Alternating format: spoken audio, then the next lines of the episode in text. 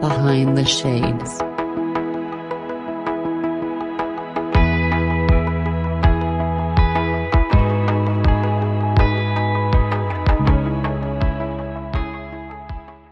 When you began to realize that she was doing some of the things to you that was being done to her previously, such as the cheating and things like that, how did that make you feel?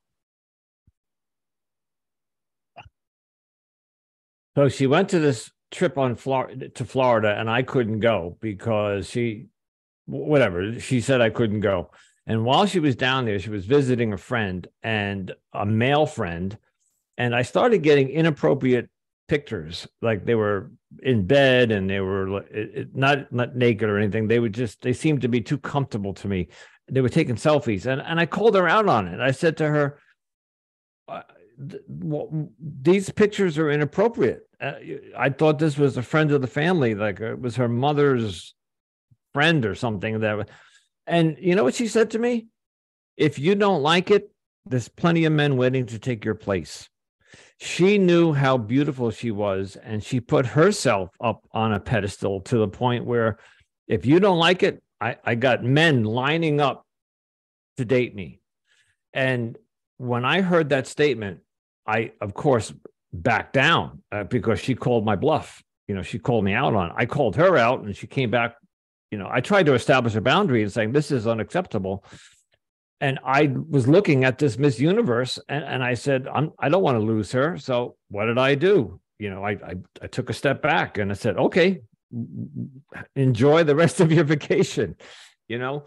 And, and, but that just kept happening. She would come home, and there were nights I couldn't get a hold of her. There were, and, and, and here's where it got really, really bad for me. And you asked me how I handled it.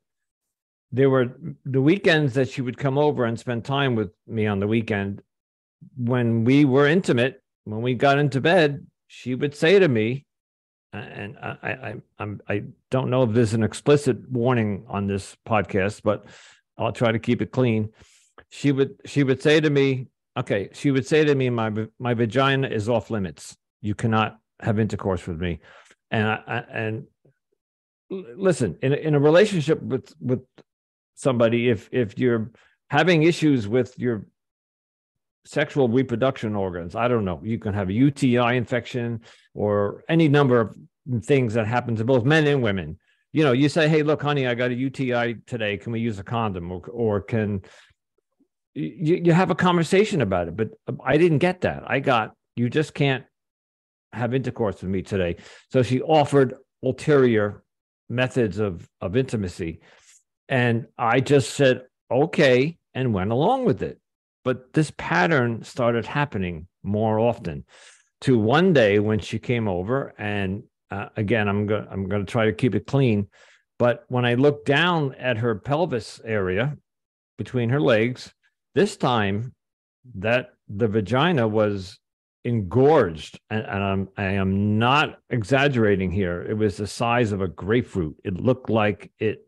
So the bottom line is, it is obviously she was out having sex with other men all night long or the night before, and it was so engorged and inflamed eh, that eh, but again i i i questioned her on it and um she just had this grasp on me that i just accepted anything that she said um and this is where the gaslighting comes in. She would actually say to me you don't really see what you're looking at my my vagina is fine. I just don't want to have intercourse today. And I would look and I'd say, no, it, it it's clearly looking. You, you, see where I'm going here? It's gaslighting, and um, I, this is the problem that I'm having with this past relationship. This happened early. This happened within the first year, and I stayed. Why did I stay?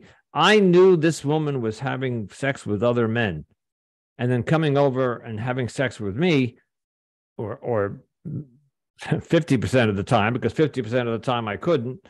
And I, I accepted that behavior. And because because of that one statement that I made, you know, six months prior that if that her pictures were inappropriate. That if I didn't like it, that there were plenty of men waiting to t- take her take my place. Well, apparently those men took my place. she already had, had indulged them, and she even admitted to me one day that she had some men that she was still talking to on the app. This is what's what's driving me this is why I started the podcast. I I stayed in a in, in this abusive, gaslighting, deceptive, manipulative manipulative relationship way past its expiration point. It, uh, I should have the, the first time I saw signs of of cheating. you know, if we had more time, I could even tell you that I I did some research and um, there is indication that it might have been more than cheating, that she might have been in the adult entertainment industry, that she was a high class escort, that she was doing it for money. So, um, um, and, and in my podcast, I, I don't I don't come out and say that because I don't I don't want to accuse her of anything, but I do have proof but I, I just I'm not looking to get anybody in trouble or out anybody. This is my problem. This is something that because I stayed and I did not walk away. Um, there was a time I took her to Florida. Finally, after a year and a half of hiding and not posting pictures on Facebook, I got her to take a trip to Florida.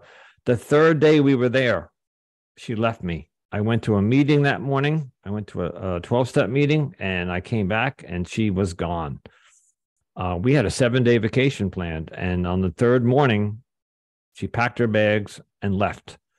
And when I found, when I finally got a hold of her later that day, she told me that she made up some story about why she was angry at me. You don't, you don't, if you go to a vacation with your boyfriend, you don't leave them 1200 miles away from where you live. You, you don't get on a train and come back home.